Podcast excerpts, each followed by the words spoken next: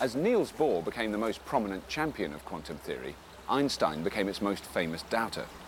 Einstein didn't so much disagree with the theory, he thought it was incomplete.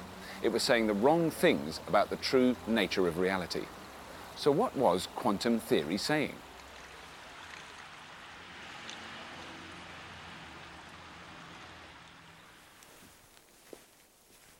The theory states that there is an absolute limit to what we can know about what goes on in nature at the atomic level.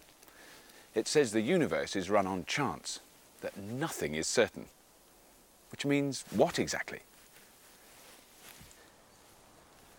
To give you an idea of the difference between the ordinary world and the quantum world, imagine that inside this tin is an ordinary glove. Now it's either left-handed or right-handed. The obvious way to find out is to have a look. All we've done is reveal what nature already knew. That was the nature that scientists and the rest of us were used to. But in the quantum world, it ain't that easy.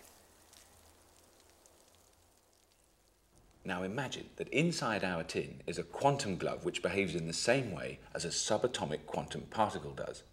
Before we open the tin, there's an equal chance that the glove could be left or right-handed. Quantum theory says not only don't we know which hand it is, but nature itself doesn't know.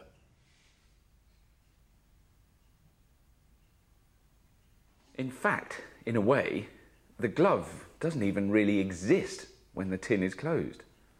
It's in some sort of ghostly state, in between being left and right-handed.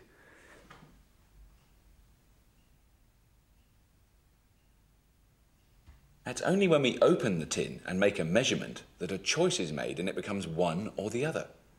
In the quantum world, it's not as simple as to be or not to be. Until it's observed, nature hasn't made up its mind. You think this sounds odd? Can't be true? Well, you'd be in good company because Albert Einstein would have agreed with you.